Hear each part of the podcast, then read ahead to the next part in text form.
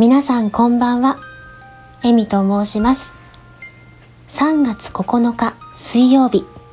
スタイフに慣れていきたい勝手に連続チャレンジ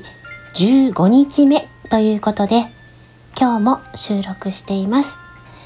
現在時刻は22時28分です。このチャンネルは私 HSP 気質を持ち生きていくことが下手でかなり心配性のエミが日々感じたこと、起こった出来事などをつらつらと語りながらいつかは朗読や歌など誰かの癒しにつながるような作品を作っていきたいという夢に向かってゆっくりとチャレンジしていくチャンネルです。改めまして、こんばんは、エミです。今日は、えー、ちょっと子供っぽい印象にできたらと思って、で、前回の子供バージョンよりちょっと変えて、もう少し年齢上げたのかな？っていうぐらいのつもりでやってみたんですけどもね、いかがでしょうか？相変わらず自己満足なんですけども、喜んでいただけたら嬉しいです。さて、皆さん、今日はいかがお過ごしでしたか？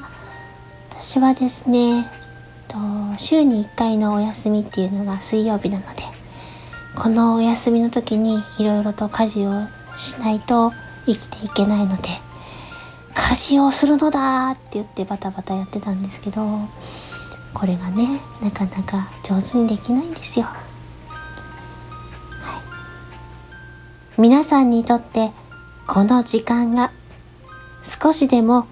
ゆっくりのんびりしていただける時間になれば嬉しいです。今日はですね、感極まってしまったっていうお話をしたいと思います。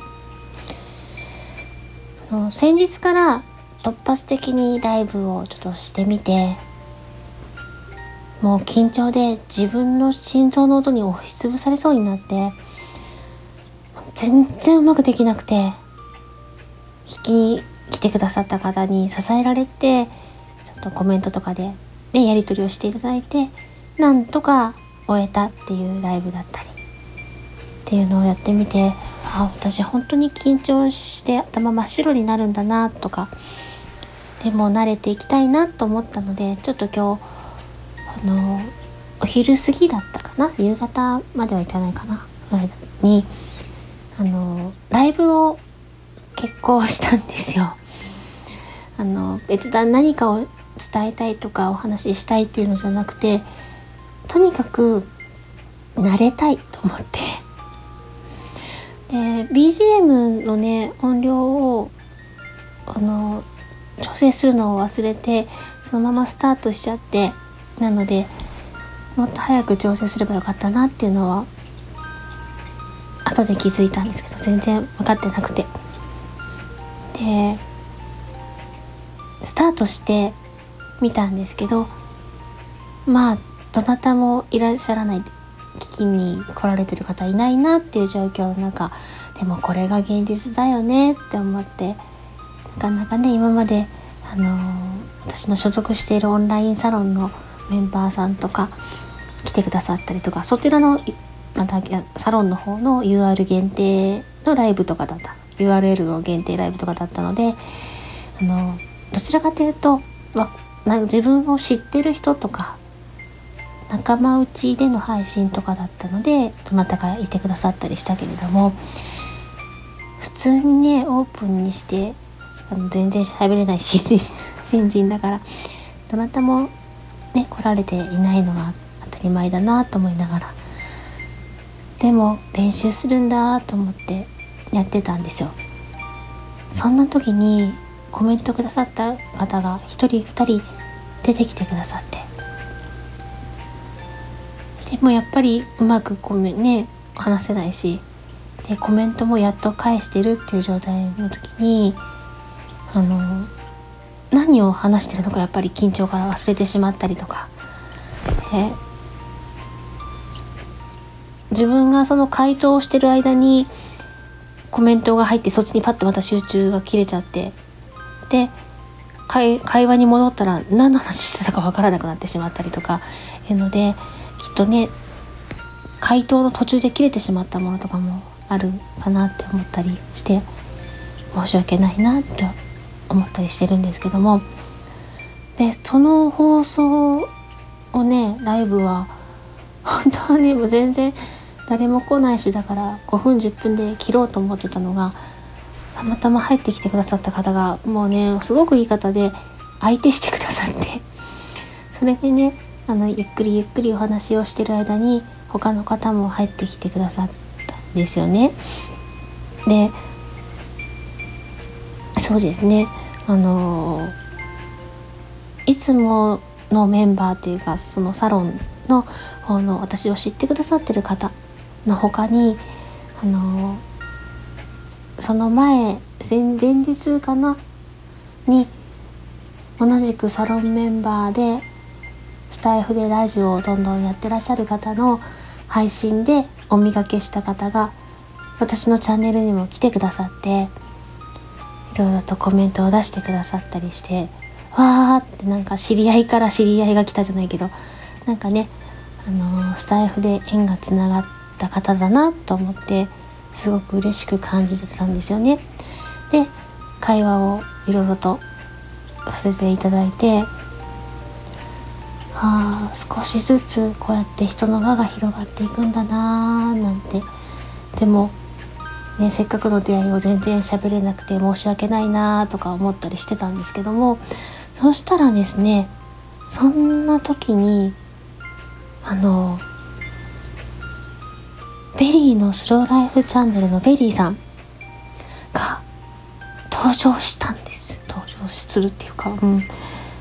コメントのところに来てくださってはあって思って。私あのベリーさんとちゃんと絡むのがあの自分がこの連続チャレンジを始めた1日目の時ぐらいであとはまああの放送にチャンネルをうん、なんだ放送にチャンネルって 放送にコメントをつけてくださったのを返信をしたりとかはしてやり取りはしたんですけどもリアルタイムでやり取りをしたっていうのがなかったんです。でもうなんかもう一回やり取りしたいなとかいずれはコラボとかできたらいいななんて思ってその思っていた方がトンって登場されたことで私舞い上がっちゃってはあってなってなぜか涙まで出てきてなんかねこの人が来てくれたらお話ししたいって言おうとかあのもし来られたらこうしようああしようみたいなのを思ってたのがバーンって溢れちゃってうん本当涙がボロボロって出て 多分ねそれを聞いてくださってた方とか、まあ、ベリーさん本人にもびっくりさせてしまったと思ってなんだこいつってなってると思って申し訳ないなって今はねあの感情が落ち着いてきた時には思うんですけどその時にはもう本当はああれだけコラボしたいと思ってたベリーさんがここに来てくださったっていう思いが強すぎて。ちょっと変なテンションで申し訳ありませんでしたっていうところがありますね。であのエリが移動の途中だったのでちょっとそのままお話っていうのは難しかったんですけども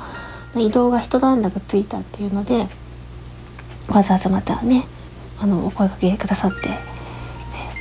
ちょっとお話をさせていただくことになってあの声同士でやり取りするのが初めてなんですよ。ベリーさんと。だからね嬉しくて「ああやっと話せた」みたいな。もちろん私はね配信を聞きに出るんだからベリーさんがどんな声をされてるかって分かってるしでベリーさんもまた私の配信聞きに来てくださったりされてるからあのこんな喋りをすることなする子なんだなっていうのは分かってくださってるとは思うんですけど。とはいえねあの一緒にお話をするってやっぱり